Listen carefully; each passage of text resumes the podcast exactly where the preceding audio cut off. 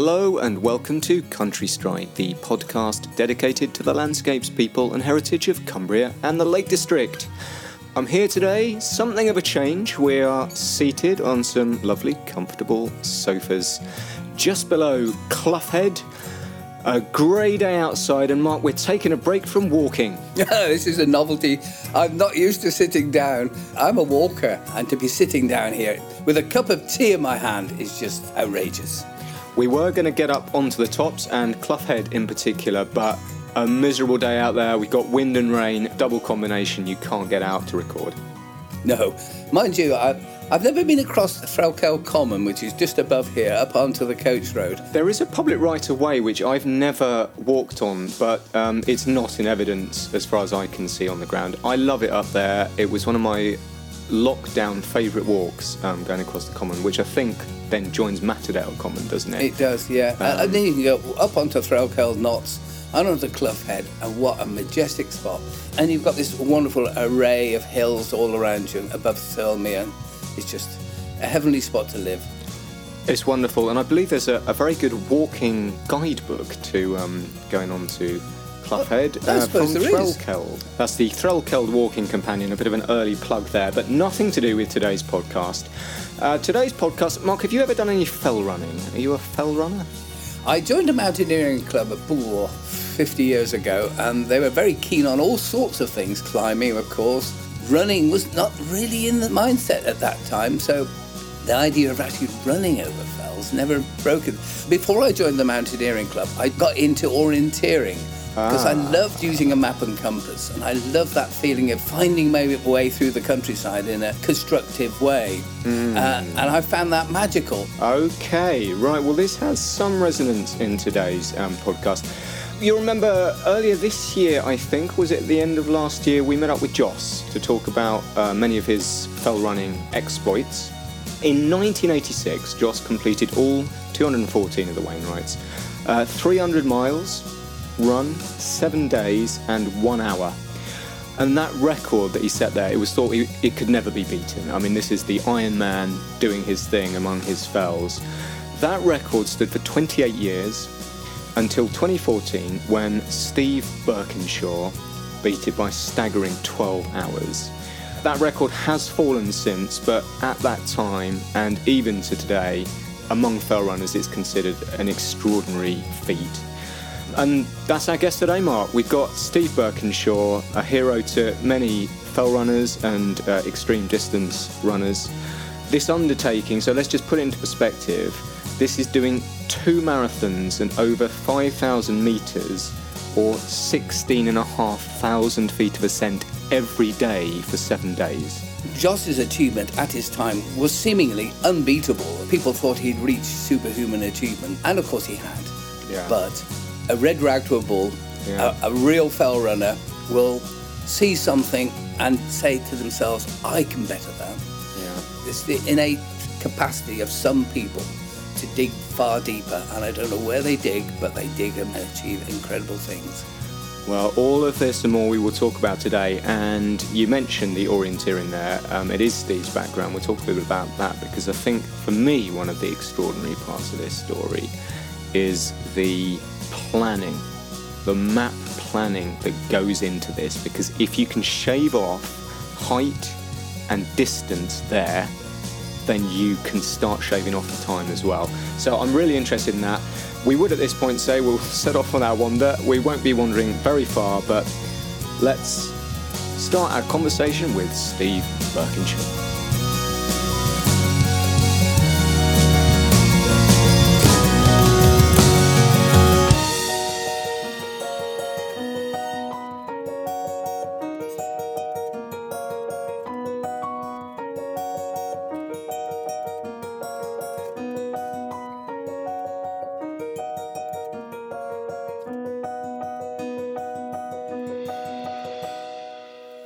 Well, this is a, a, remarkable day for me to be indoors and in uh, exalted company. Steve, what was your motivation as a young man? What sort of background did you have and where did you come from?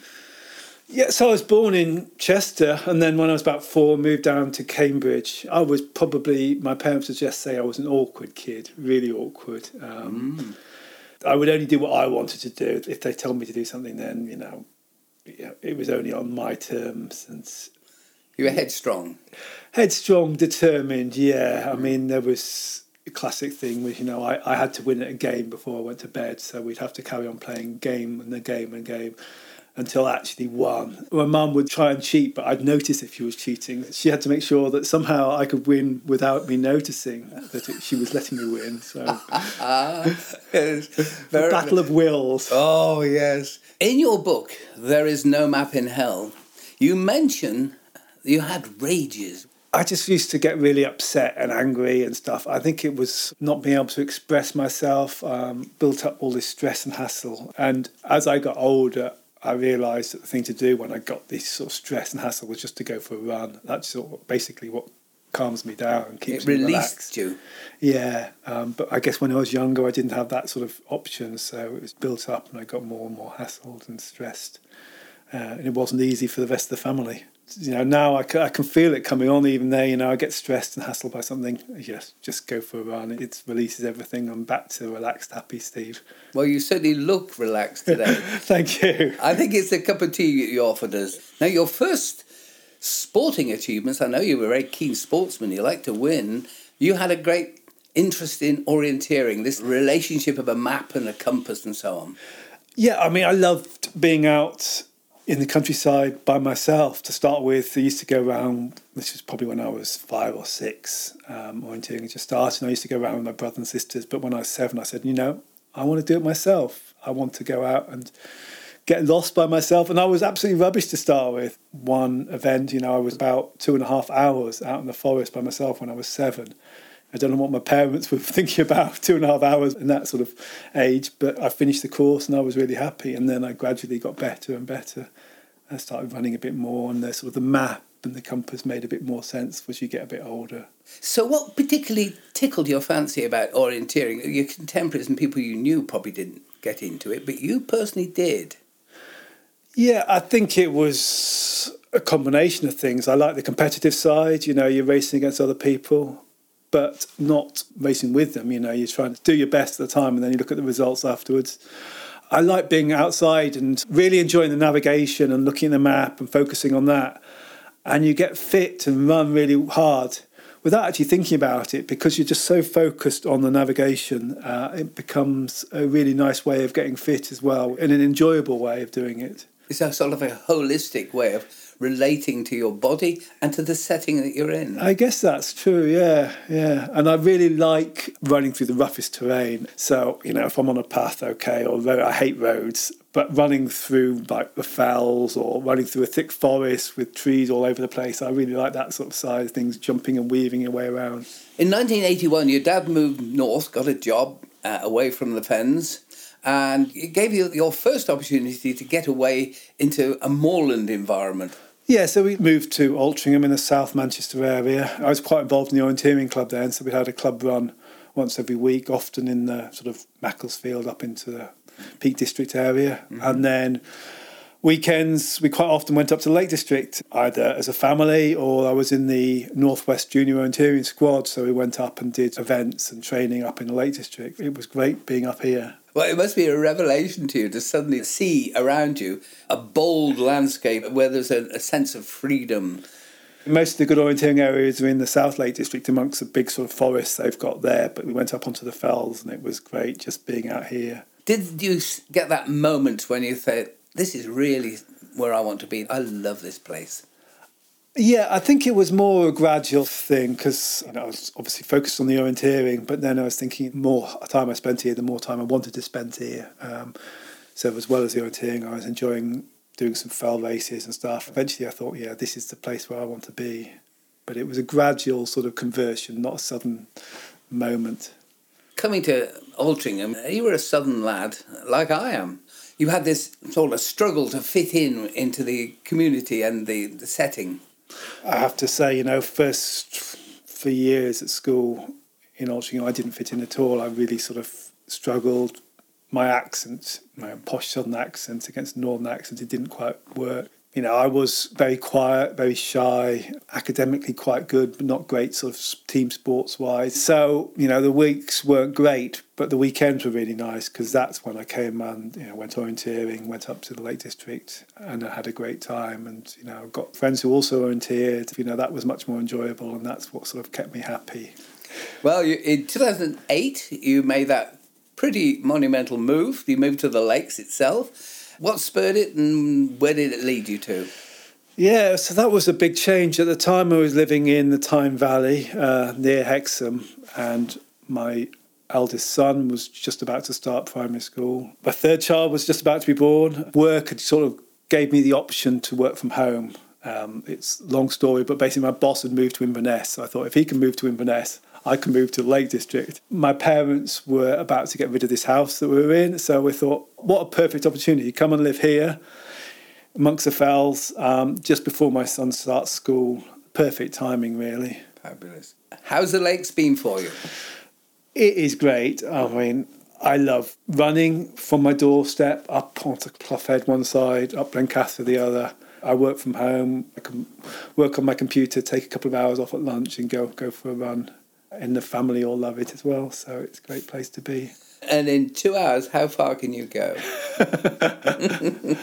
two hours, yeah, two hours is a good thing. So I can go up Clough Head, Great Dod, and back home in two hours, or no. the other side, Blencathra and Bowscale Fells, that sort of thing. Amazing. well, we've got a picture of what got you into fell running in this area you got this idea of taking on really huge challenges. And even before you moved here, probably one of the most iconic routes, which is the Bob Graham round, that lured you into the process. And that was the first one. Could you describe that route and how you felt on the first time you did it? Yeah, so Bob Graham is 42 peaks of the Lake District Fells, including all the highest ones, so Skiddaw, Scawfell, Helvellyn. The aim of the Bob Graham is to do it in under 24 hours, first done by Bob Graham himself in 1932. Since then, there's been like two and a half thousand people have done it in under 24 hours. So in 2006, I was pretty fit, getting really fit, and I thought, you know, I'll have a go and see how fast I can do it. I knew I could do it, you know, a good time, and I got round in 17 hours and nine minutes which at the time was something like the fifth or sixth fastest time. You know, hard day out, but really enjoyable. When we were with Joss, we fired a few target questions to him about how he coped with a range of particular routes. So we're going to do this with you and uh, define the route and ask you to sum up in a sentence what you found of that experience for you. We'll start with the Ramsay round. So that's 60 odd miles in Scottish Highlands, including Ben Nevis, 24 Munros, I think it's 23 now, there were 24. I got round in 21 hours, but I guess the thing that sums it up for me was I had to go through the night when I was really tired by myself over the moors, and that was hard, sort of physically and mentally, because that was the second half of it. The Paddy Buckley. So that's a similar round in Wales, including Snowdon. Uh, again 65 miles ish, a lot of peaks. Then it was just a trudge round. I didn't feel good all the time, and I just had to sort of keep moving and pushing myself, even though I knew I wasn't feeling great, just to sort of get round in under the 24 hours. Got halfway and thought, you know, this isn't going to go well, but, you know, trudge it out. The Lakeland 100. I've done this twice. I did the first two years. Now it's a massive event. When I first did it, it was quite small. So it's 100 mile route around the Lake District Fells, not the peaks, mainly the passes. The first time was great and I won it. The second time, I got about two thirds of the way around and my legs went. And then it was just a trudge, suffering all the way to the finish. That cruel. And then the 24 hour record attempt. This is to see if you can get the most number of Lake District peaks within 24 hours, and the record is 77 peaks, or was 77, and I tried to increase it to 78. I tried twice. Both times I got pretty much two thirds of the way around to Wasdale and was sort of an hour or so behind schedule and thought that's it, I'm never going to do it. Uh, and it's not a matter of finishing there, it's a matter of whether you break the record or not. So I sort of gave up because there was no way I was going to break the record. Yeah, there are certain records that belong to somebody else. you know. Who does hold that record currently? I think it is Kim Collinson, a good friend of mine, lives locally, very good runner. Um, I helped him on it. Um, it was it was a great day out. Very Wow. focused and determined he was. Yeah, absolutely. This is this is the community element of what you're doing. A lot of these rounds, it's not just you running it; it's a team of people helping you, which is really important. And you help them, and they help you to try and do these records. Well, we'll come back to talking about the team, uh, but then let's get back into Wales and the Dragons back. Yeah, it's a classic race down the spine of Wales. First run in 1992. They resurrected in, think, 2012, which is when I ran it and won it. Um, great race, 35 miles a day, sort of five or six days. Really enjoyable experience. Fabulous. I remember taking on some of the Cambrian Way with the chap who created it, Tony Drake. So I, I know it at a walking pace. you mentioned that uh, doing the Ramsay round, you thought about the actual risk of what you were doing, and you were thinking about your wife Emma and the and the children, and it started to play on your mind a little. Yes, I'd done majority of the routes, two thirds of it. I was going on to the whole of the Mamores Ridge. Got dark. I was cold and shivery. And there was a, a scrambly section up one ridge, and I did start to question why I was doing it. It's difficult because I was thinking, you know, is is this too big a risk? But then I thought, actually, it's what makes me happy doing this. So it's you know, it is part of me. Um, and there's an element of risk in everything, but I decided it was sort of a, a worthwhile risk in this case. It was a trade off to be honest to yourself. Yeah, I think that's a good way of saying it. Yeah. One of the things within There Is No Map in Hell is the notion of food, how you micromanage that during a serious endeavour. As a fell walker, I don't have that problem. But for you, it's critical for the fuel and the energy to keep you at peak performance. Exactly. I mean, if you're doing 50, 60 miles in a day, you're using a huge amount of calories. So you need to eat that food. It's difficult though because you're also pushing it hard. So you're starting to get dodgy stomach. So you don't actually want to eat. So it's a balance sometimes. You've basically got to eat whatever you can. Sometimes it doesn't work. Sometimes you're sick. Sometimes, especially when it's hot, you don't feel like eating and you have to force it down. But you've got to get the calories down, or else you're just going to slow down to a walking speed or slow walking speed. If you don't get it right, the opportunity of achieving the record that you're going for is squandered. On the Lake District 24 hour record, the second one, you know, I was really fit and going well. I got the food and drink intake wrong. I think I had too much to drink, not enough water, too much sort of energy drinks. Um, and all the food I was having was just sitting on my stomach, and I could feel my stomach getting bloated.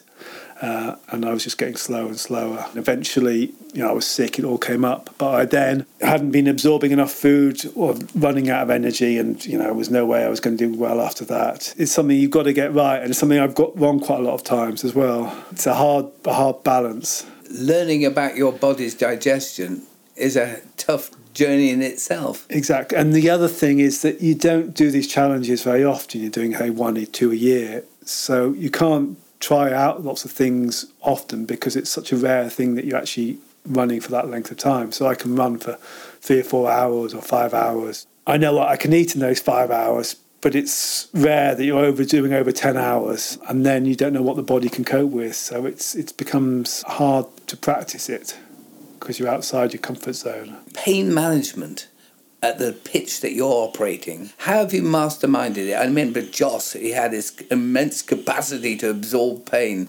I think the basic thing is if you're determined to do something, you can cope with a lot of pain. So if you set your mind to any task, anyone say, right, I'm going to do it. You know, anyone doing a marathon or whatever, say, right, I'm going to do it, whatever it takes. That's the first way of doing it. And then when you do get things come painful, it, you know, it is hard. I tend to sort of focus on on the small things, just say, right, I'm just going to go up this hill or forget about the pain, just going to focus on the next 10, 20 minutes. Because if you think you've got 10 hours to go and everything's hurting at that point, it's too big a picture. So I have to try and sort of narrow it down and say, right, I can run to here and then I'll see how I feel. Run to there, see how I feel. Just break into bits. Bite sizing the whole process. Exactly, yeah. If you focus on the pain too much, it can become too hard. So almost like forget about it sometimes. So as I say, chat to someone, look at the map is what I quite often do. Just focus on the route and getting that right. It's like you mentally anaesthetize yourself. I think so, yeah. Just send it to the back of your mind and try and forget about it and think about something else. I mean, there's different sorts of pain. So as you get older, you know what sort of pains are important that you can just basically say, you know, it's hurting because I've been out a long time and it'll be fine a few days later. But there's the other sort of pain where if you're actually doing damage to your body, then's the time to stop. But it's knowing which is which. Which is which, yeah. and when, as you get a bit older, that sort of experience, you know.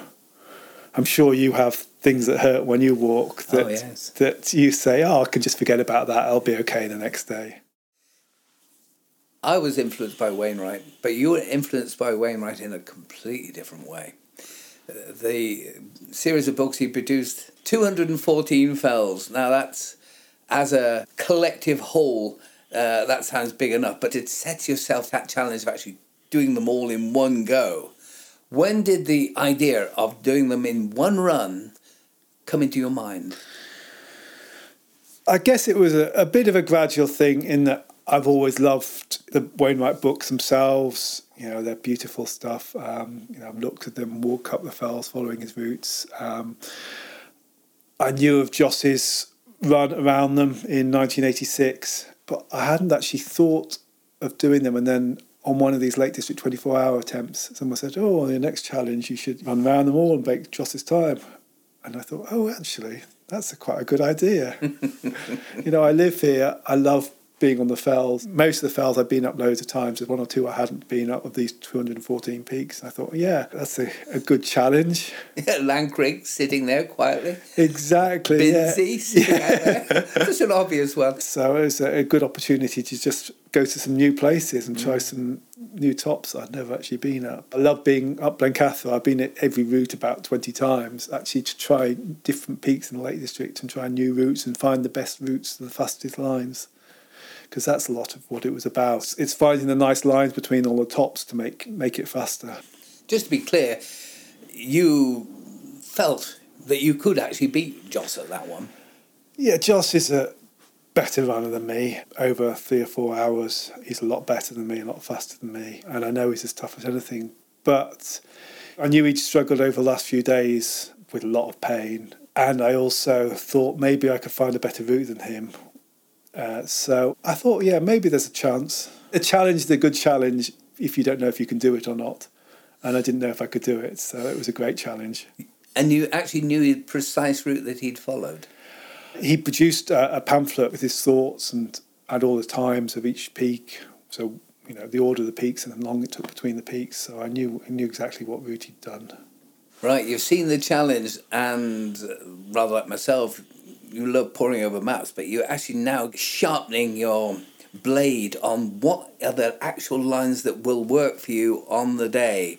So you're thinking around all the nuances of routes. How did you get to grips with that? Yeah, I mean that's just a massive challenge. The first job was to get a map of the Lake District, put all 214 peaks on, and plot Joss's route. And I plotted that and thought, actually, I reckon I could do a bit better than that. And I could have actually started saying, you know, I could take this one in a different order, this one in a different order. But I thought, what I want is a complete blank slate. I want to start again and not be influenced by Joss at all. Um, Make it virgin territory to yourself. Exactly. So I spent a couple of hours a night for six months looking at maps, plotting them all on some software, looking at all the distances. It's a massive job because you change one peak. So, for example, Binsey, whether you put that between the Northern Fells and Northwest Fells, or whether it's just an out and back in the Northern Fells, if you change that one peak, the position, half the route has to change because suddenly that one affects all the other running order. And then each time you have to measure the whole thing and say, oh, is this better or is this worse? I spent six months doing that and I thought I got the perfect route. And then I looked at it and I thought, actually, one thing I hadn't looked at was where it crosses roads and where I'd get support and help. And there was a massive section on the fells around Wasdale and Ennerdale, 30 hours without touching a road. It's hard to believe you can do that in the Lake District, but it did. And I thought, oh, that's going to be really hard because you need people with you every sort of 10 hours. Um, so I went back and completely did it again. Why is the road crossing absolutely vital? When you're doing these long rounds, you've got a couple of people, two or three people with you, and they support you, they navigate you, they give you food and drink. If it's too long a section, they'll have to carry too much gear to actually help you to do that. At the road points, you can change clothes, you can get a, a nice decent meal. If there's any problems, you can try and sort them out. So you don't want a whole 30 hour section because that becomes a bit risky. You might have to go down to a road and you'd lose hours. So you want to put it into nice blocks of 10 hours or so. It's easier mentally as well. You think, oh, I've got 30 hours on this section, it's really hard. But if you think, oh, I've got 10 hours till I get to a nice camper van where there's the option of a sleep, which I'm sure we'll come on to, um, that makes things a lot easier. One of the things you identified with Joss was his time spent resting. Joss very much focused on individual days. So, as say, the first day I'll run for 16 hours, I'll get to a vehicle, and then he actually got driven away to someone's house, rested in their house or on a bed in the back of a van, and then came back. And he might spend six hours at the end of that day not actually moving, resting, and then start again and do another long second day. So I thought what better to do would be to cut down that resting time to say three or four hours a night, then I'd be able to move a bit slower and still beat his time. Is there such thing as the perfect route? I guess there's the optimum route for a person running it. It's like a travelling salesman problem, but a complex one. A couple of guys from Manchester University, they put it through an algorithm to try and work out what the optimum route was. And they reckon their route was a couple of percent faster, but there were issues with, again, getting the right support points at the right time. But once a route becomes more known, it becomes faster in itself because all the fastest lines get known. So that becomes almost the optimum route. To make an optimum, you need a whole really serious team. What's the scale of your team? There were at least 50 people helping me over the course of these six or seven days. So you've got a key person, who's Jane, who basically sorts out the logistics of everything while I'm going around, so I don't need to worry about anything. So you've got 10 people who are the support people. So you've got two camper vans, people driving them around, people looking after me, sort of someone sorting out food and all that sort of things. And then on the fells, you've got two people with me, at least two or three people on every section, and there's 24 sections. Some of them do two or three legs. So it's a huge team effort. You know, my name's down having done it, but you could never do it without the support of all these people. And they just they come out and help in the middle of the night, 2 a.m. in the morning. Someone's there looking after me, giving me food and drink on top of a fell in could be awful weather. Um, you know, they just come out and volunteer. Great community looking after each other. They sort of mentally carry you. Yeah, exactly. I mean, it, it's really important having the right people. Uh, and you say mentally carry. If I'm having a bad time, they're there to chat to me, try and get me out of it, uh, help me in any way. These are really good runners. They've been through similar stuff themselves, so they know what it takes to help someone and get them through this. What is it amongst your fellow fell runners that gives them the sense of community? I guess we've had similar experiences in life. We sort of understand each other. I think there's a background understanding that we enjoy both being on the fells, but push ourselves to the limit. And I think that's it's the understanding that we've all got that similar drive. That, that You've all got limits that you're searching for. Exactly. Yes. Yeah. Well, the big day arrives. Keswick Moot Hall, nine a.m. What were you feeling? It's one of those things you're looking forward to it loads, but also really worried about what would happen. I've been focusing on that for six months, a year more but then I was thinking, you know, it could be brilliant. It could be an amazing week. But also in the back of my mind, thinking actually this could all be disaster. It could just be hell for a week, and I'd have to give up. So it's uh, a lot of emotions going through my head. And at the time, I was just thinking, just start. I just want to start because once you start, all the stress and hassle goes. It's just a matter of getting round. But until then, there's a lot of worry going on in my head. Where was the first direction you went? Started off up Latrigg through the town, through Fitz Park, up Spooney Green Lane, up to Latrigg, running with friends, having a chat. That's really enjoyable. The stress and the hassle of the previous few weeks have gone. And I tried to sort out logistics as much as I could, but I knew there was still stuff to sort out. But I didn't have to worry about that anymore. I could just say, Jane, that's your responsibility now.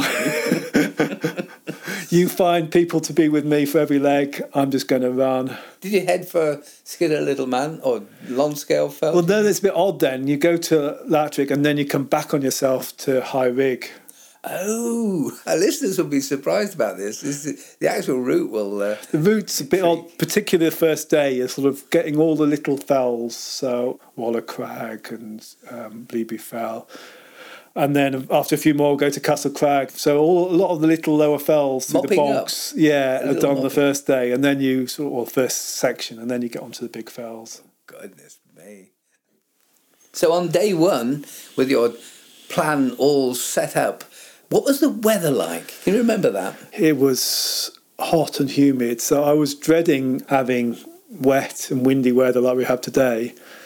But in fact, it was the other extreme all week. It was really hot, uh, and the first day in particular was really humid, and that caused me quite a lot of issues because I was just sweating huge amounts. And I've got this great support team with me, feeding me drink and stuff. But there's a limit to how much you can drink or how much is absorbed. And I was pushing that limit, and I was drinking liters and liters. I don't know. I must have drunk about, I think, ten liters that first day. And by the end of the first day, my stomach had just had enough going over the Loweswater Fells, just coming down one of the peaks. Is it Fellbarrow? I was sick. Um, everything came out of the stomach, just because of the amount of volume I've been taking of liquid. That was not a great start because I know I'm going to end up a bit dehydrated because I've been sick, lacking in energy. So I need a few hours just going slowly just to recover. Uh, and then I got to Ennerdale and had a rest for a couple of hours again, just give myself body time to recover a bit. Day two, Ennerdale car park to the Duddon Valley. Can you recall that sudden light of dawn? Yeah, some of the great things about these challenges is you are often up at dusk and dawn, and those can be the most magical times. This was in June, so the dawn would have been about three or four o'clock, and I was just getting up I think it was Cragfell and Grike, and then the beautiful light sort of comes in, cloud in the valley, just stunning. Mm-hmm. And that after the bad first night when I was throwing up, this lift the spirits, make me happy again. Can you talk us through that little moment between Scafell and Lingmell? You go up Scafell, then there is a route down the, the West Wall Traverse, which I'm sure you know very well. It's pretty deep, and mm. it was the only time during the week that I had any rain, so it was a bit slippy and stuff. Um, so I got down okay. I was with my sister, who hates stuff like that, but she bravely came down with me. Wow. She would never come down by herself normally, but she said, you know, because she knew what I was doing and supporting me, she came down. So it was a bit wet and slippy, and then contour around to Lingmell you flag up about an innocent little fell, uh, Rossett Pike. Yeah, it's it's just awkward because you're going along the ridge from Esk Pike to Bowfell, and you think actually I've got to go down to Rossett Pike, and then straight back up again. So it's it's just an awkward place. You went down Hanging Knots, did you? Or do you go Ore Gap back down? Ore Gap and then over did a route round Angletarn on yes. the easier running, and then straight back up on the Bob Graham route, basically up straight up Bowfell. In effect, you went up Bowfell twice. well, nearly, yeah. I mean, pretty much straight down and straight back up again. At the end of the day two, you actually couldn't get to sleep in the window that you were allowing yourself. I was planning on stopping for four hours every night and sleeping hopefully for three of those hours. A bit of food beforehand and a bit of food afterwards, but solid three hours sleep. And yeah, I couldn't sleep that night. I mean, that one was partly because of midges. Valley has a lot of midges, and it was perfect hot, humid weather. You know what midges like. They love hot, humid weather. And just walked into camper van, and a thousand midges came in with me, and they were biting my feet and everything starts to hurt as well after two days. And then it becomes stress because I want to sleep, I need to sleep. I know my body wants to sleep, but I can't sleep. It's annoying because it's also wasted time. I shouldn't be lying there not asleep. I should either be moving or sleeping. It shouldn't just be lying there wasting time. Wow, day three. After not sleeping, you're going from the Duddon all the way to Rydal. That was quite a dodgy day, really. Yeah, it was just uh, another long day because after two days, everything's beginning to hurt. Um, got my first blisters on that day coming off Wetherlam. I had to stop just to get them sorted out. And obviously, blisters is, is the worst thing because they're not going to recover. They haven't got any time to recover on these sort of things. So you know they're just going to get worse and worse. Moving forward to day five, there's a definite feeling in the book that the pain and the discomfort were really taking a hold. Yeah, so I started this day bottom of Harter Fell. So the first peak of the day was Harter Fell. I'd actually managed to sleep a few hours, got out of the camper van, but everything ached. The blisters were agony, so I had like three on each foot. But it wasn't just there. My whole body seemed to have seized up after three hours, so like every step was agony. I walked a few steps and then my feet were just too painful. So I took my shoes off, threw them to the ground, and walked up Fell in my socks, which was a bit better.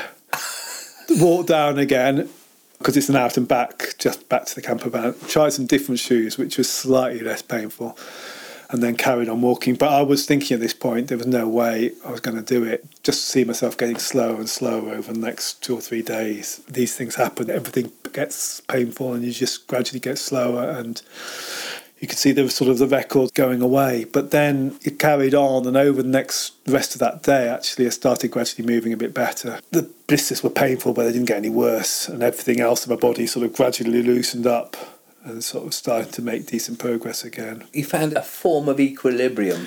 Exactly, a painful equilibrium. Mm. So actually, got to the point where going up was all right. Um, I was climbing really well and quite enjoying that every downhill was agony. So I just had to say, right, this is just painful for the next 20 minutes. We'll get through that and then I can enjoy the up. So it's sort of a, a mental game as well. Gosh, the ups and downs of life all can find into seven days. Yes, exactly. yes, there we are the extremes high and extreme lows that you get. And you had one member of the team who, being a doctor, knew how to cope with the pain management. I hate taking painkillers and stuff you know, in normal life, I would never take anything, but it was getting bad, the pain, so I was taking some painkillers to try and relieve the pain, paracetamol and ibuprofen. You've got to be really careful, particularly with ibuprofen, that you're not dehydrated, and you obviously don't want to take too many of any of these drugs. So there was one person made sure that the support team with me knew exactly when I'd last had them, and were making sure that I was getting enough to drink, so it wasn't going to damage my liver. The end of day five, you say, your sparkle had gone. How did you resolve that? By the, at least then, I was thinking, actually, I'm on the way home. I was thinking, you know, I've done 80% of it. I can now see the end in sight and just focus on that. Another nice thing is that a lot of people coming out onto the fells and, and watching me and seeing me because I had this tracker with me, so everyone knew how I was doing so everyone could come out and cheer and encourage me, uh, and that made a big difference. Come day six, literally thousands of people were paying attention to you on television, radio, online, on the fell too. You kept meeting people. You were not alone in any sense. What did that feel like?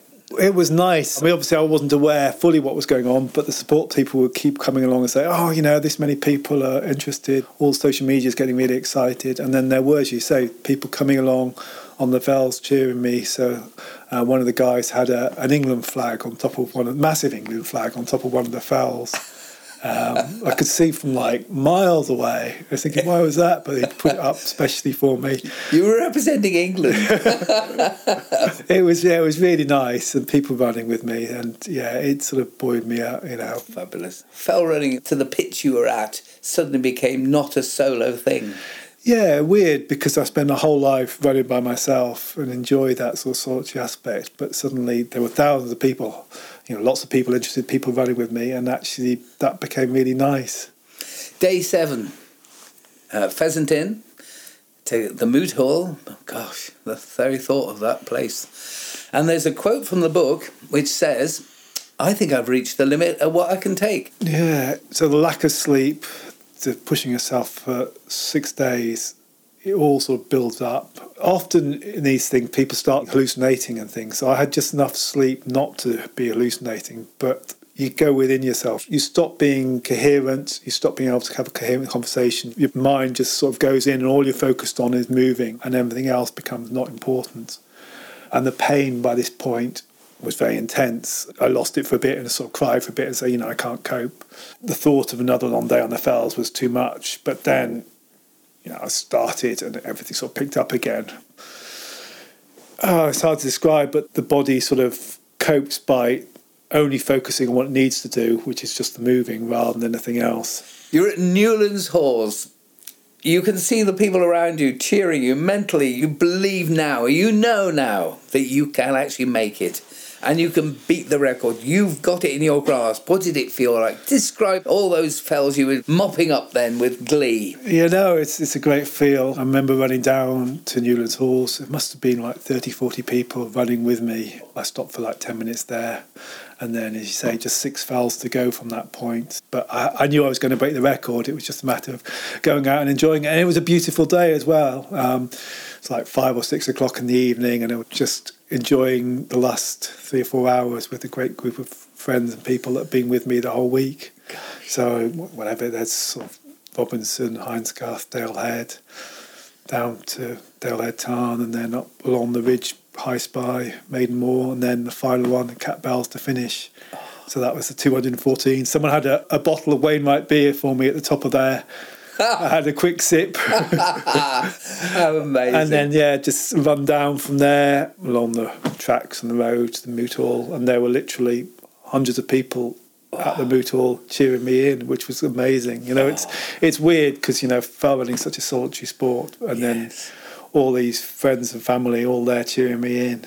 You know, it's been a week of highs and lows, and it was just finished with an amazing high. Wow! And then my family up on the steps of the Hall with me, and oh, my mum there. And they're there in your mind now. You can yeah, visualize them. exactly. Oh, uh, so few of us have these moments in our lives. That end moment. Did you ha- celebrate in some form?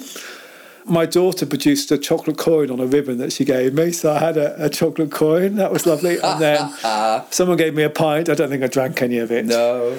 I sort of sat on the steps in a zombied out state because our mind was completely gone. yes. uh, shaked a few people's hands and came home.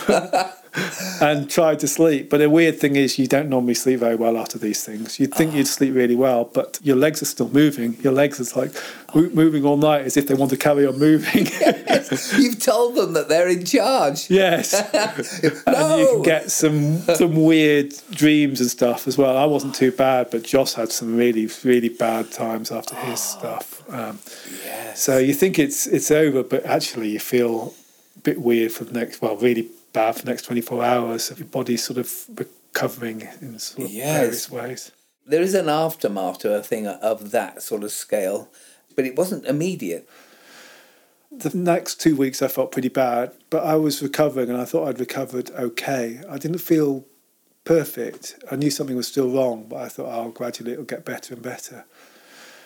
So I started running and training again after a few weeks, which is probably bad in hindsight. I probably should have waited a bit longer. Um, and I was running all right, but again, I just never felt back to normal. And then from about six months to a year later, I actually started getting worse again. And I wasn't quite sure what was going on. I sort of ignored it, carried on running and stuff. And then it got really bad, and it got to a stage where well, everything went wrong really. You know, a lot of people have at the moment have like long COVID. It was those sort of issues. So I felt completely exhausted, couldn't do anything until about midday, dizzy, tired, was struggling to work. used to go out for like 10 minute runs just to clear my mind a bit, but it was basically a fast walk. Really struggling for about a year or so, and I basically had to change my lifestyle to live the perfect lifestyle. So I sort of stopped drinking any alcohol, perfect foods, gradually managed to get a steady nine hours sleep a night and made sure it was the same nine hours sleep every night. Tried to reduce any stress and over the next two or three years I got better and pretty much back to normal. Who advised you at that phase? Well, I went to see doctors and I talked to other people. So this sort of chronic fatigue from running too much. It's fairly sort of normalish, not normal, but a few runners have had it. So I talked to a lot of other people who had similar issues, and they suggested taking it easy, which is what I did. Looking back, do you feel that something of that monumental scale impacted on your body really negatively? Yeah, I think there's a limit to how much your body can take, and I probably just pushed it too hard. Mm. Um, and you know, the body's amazing at adapting and recovering if you give it a chance.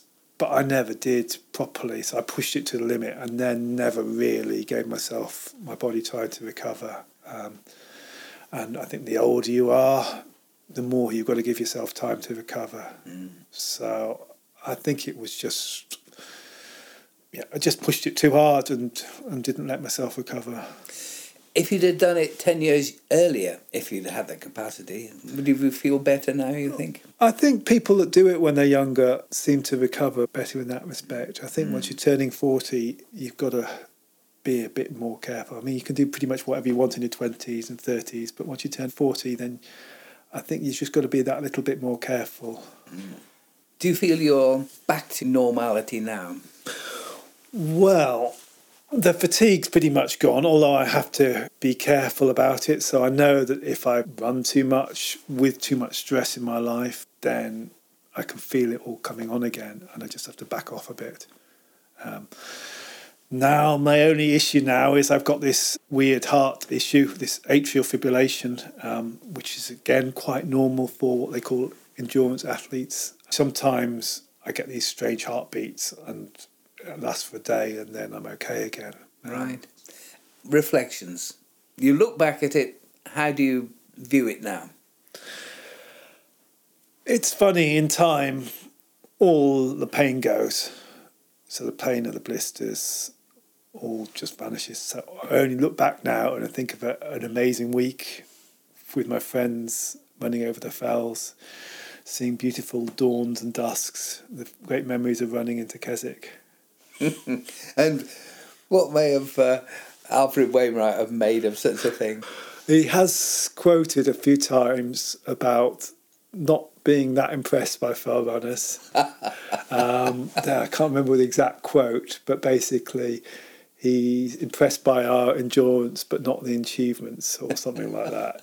So I don't think they've been that impressed. But you know, he loved the fells. Yes. I go on the fells because I love them as well. And it's Absolutely. the same for Joss Naylor. We're all here because that's where we enjoy being. Being up on the fells, looking at the views and stuff. It's the same views that he had and we both appreciate them. Constantly you're absorbing the fells. Would there have been one sort of little tweak that you'd have made to that journey? So there was one fell seat sandal I put in the wrong section, which cost me about 20 minutes. I should have done it between Sunday and Dollywaggon instead of just before Fairfield. There's a few other little tweaks where I took the wrong line. I would actually go slightly different way now, but you're only looking at an hour or two. Yes. So the only thing I would have done differently would be probably not rest as much early on because that wasted time when I was trying to sleep and just lying there. Um, yeah. So that's that's what other people have done. The more recent record holders have cut down on that resting time, moving at similar speed, but just completely cut down on the resting time. It's a hard way to do it, but it's what's what people have done. Well, you've certainly set a marker that uh, is a red rag to a bull to a lot of people. Yes. and the interesting thing, Steve, is that the subsequent achievers of advances of your achievements were modelled on your very template. Yeah, I mean, the record's now been broken three times. Uh, Paul Tierney broke it, then Sabrina Verjee, now most recently John Kelly. To start with, I had mixed emotions about people breaking my record. It felt that I would have been like to hold it a bit longer, but that's changed now, and actually I think it's really nice. I encourage people to go along and break the record. And even nicer is the fact they're basically using my route. So my achievement looking back will probably be to create the route that everyone else is now following. And it's not just runners. You actually see quite a lot of people walking that same route now. Not in seven days, but in like 24 days or whatever. Yeah. People actually doing that and enjoying it. So if you were to give one bit of advice for anybody considering doing the 214, what would it be? Gosh, um, I think it's got to be just to get out and recce the route and know the fells, go out and, and try sections of it and know where you're going. Yeah, you've got Just- to really get to know the fells. Yeah. They've got to be instinctive, your knowledge of the geography. Steve, you've given us an incredible mental journey there, uh, and your personal challenges that you've taken on uh, just blow my mind. But then there are those magical moments, and I'd like to visit those magical moments in the concept of our quick fire questions. What was your first Lakeland memory? a family holiday in Borrowdale when I was about 10 or 11. We camped at Stonethwaite with three groups of families, walked up Scafell Pike. It was beautiful weather. Marvellous. Well, King Charles III loves Stonethwaite, I understand, so you're in good company. Favourite fell? It has to be Blencathra because I open the door in the morning and look out, and there is the face of Blencathra with the five ridges in front of it. Um, beautiful. Herdwick or a Red Squirrel? Oh. Red squirrel. Do they hover around your home? We do have red squirrels here. Lucky you. Yes. Have you a favourite view? No. How can you compare different views? I think the favourite thing is is the light. So any view can be enhanced by the light. If you're there on a beautiful day, um, it makes all the difference. Have you a particular favourite run you, you'd like to share with those energetic listeners? Um, because it's on my doorstep and I love Blencathra so much, I do enjoy the run up Scales Fell at the top of Blencathra and then down Blease Fell. When you're on one of these long runs, is there somewhere your mind wanders? I solve all my work problems when I'm on my run. Don't know how it does it, but yeah, any issue I've got, I go for a run and then I know exactly what to do when I come home. Have you been particular season of the year in Lakeland? No, I, again, it's I love them all um, in different ways. Um, even a wet, windy day in the autumn has its good things about it. I will out, go out for a run in the wind and the rain, and I'll like it just as much as any other season. Have you a, a Cumbrian hero or heroine that uh, you admire? I still admire all the old fell runners like Joss Naylor, Billy Bland, the guys that some of them set these records from 30, 40 years ago that's still not being beaten. Not only that, they said they also appreciate the landscape as, as well. What do you think is, putting outside your own achievements, is there any other particular amazing fell running achievements that you can quantify? Really hard that one. There's so many good things. I mean, I think of you know the Lake District 24 hour record. You know John Kelly breaking the Wainwright record on some of these fell races, like Billy Bland's Wasdale records. They're still amazing. So there's there's lots. Um, I can't pick out a single one. There is one. If you were Prime Minister for a day, would I wish it on you? what one thing would you do to safeguard the landscapes of Lakeland? I think for me, with my background in water, I am very worried about the algal blooms in all the lakes. So I try and make sure that basically we stop all the, the algal blooms, which is make sure all the septic tanks are working all right and all the fertilizers are put on correctly on the fields to stop all the nitrogen and phosphorus going into the lakes. Can you describe your perfect Lakeland day? It would probably be a nice two hour run in the morning and then a nice three or four hour walk with the family in the afternoon and then go to a, a tea shop or a cafe and have a nice cup of tea. Steve, it's been absolutely amazing for us to share your uh, perspective on life in a world that most of our listeners will find absolutely mind blowingly amazing. Your achievements will linger. You are a pioneer. Well, thanks. Enjoyed chatting with you.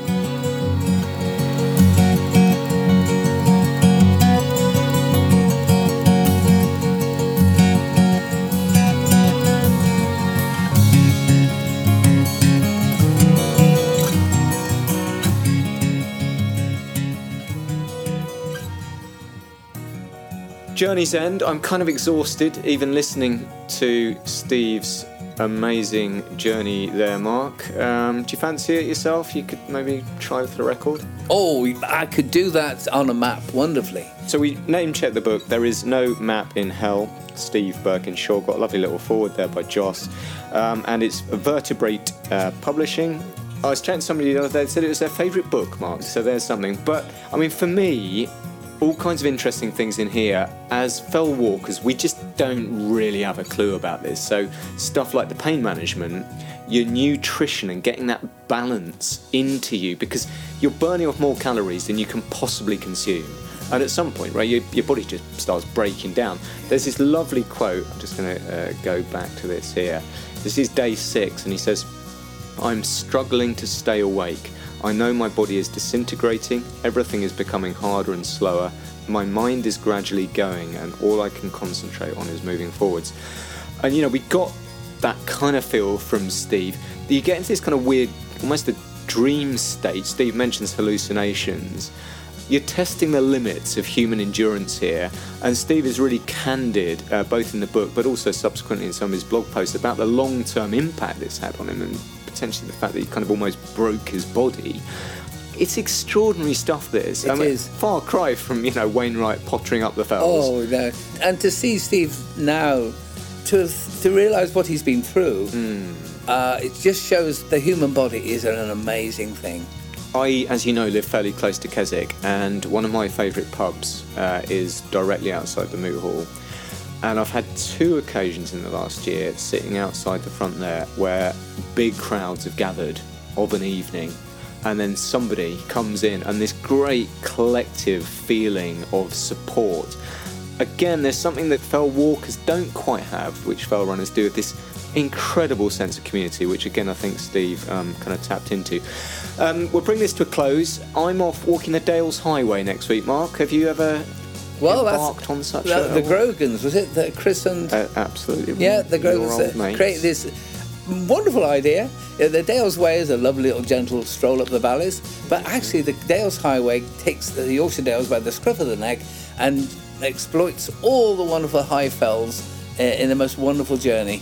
I, I envy you your expedition. It's a lovely experience. I love the Yorkshire Dales. My earliest fell walking was actually in the Yorkshire Dales, so that's a special area for me. I wish you all the best.